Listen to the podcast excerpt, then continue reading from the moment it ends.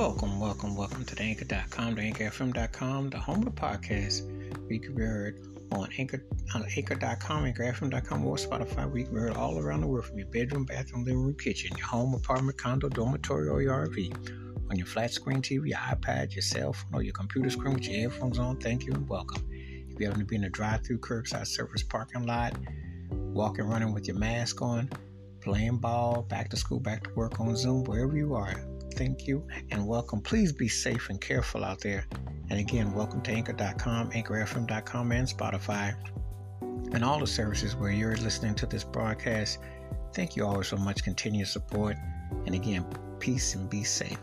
And now on to the episode. In this episode, I am going to talk about it's about 40 years ago, Madonna's debut album. I'm just going to go in on it. And her first big single, Borderline. And I remember that song very well because the opening part of it reminded me of Never Knew Love Like This Before by Stephanie Mills.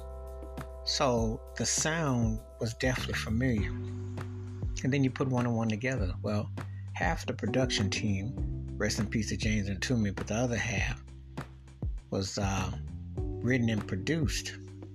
And it was like, okay, by Reggie Lucas, who was the guitarist and he did the production, the songwriting on Borderline. And it was such a catchy song. R&B radio played it, and at first it kind of mastered, and you heard a strong black vocal, background vocal, so it kind of made a little aura, you know, pop sound, but it had an R&B flavor to it at that time. So, you know, it was an interesting mystery, but it had a real vulnerability about Borderline. It was one of those kind of songs that had that kind of urgency and that kind of tone to it and it was the song that really jump started her career.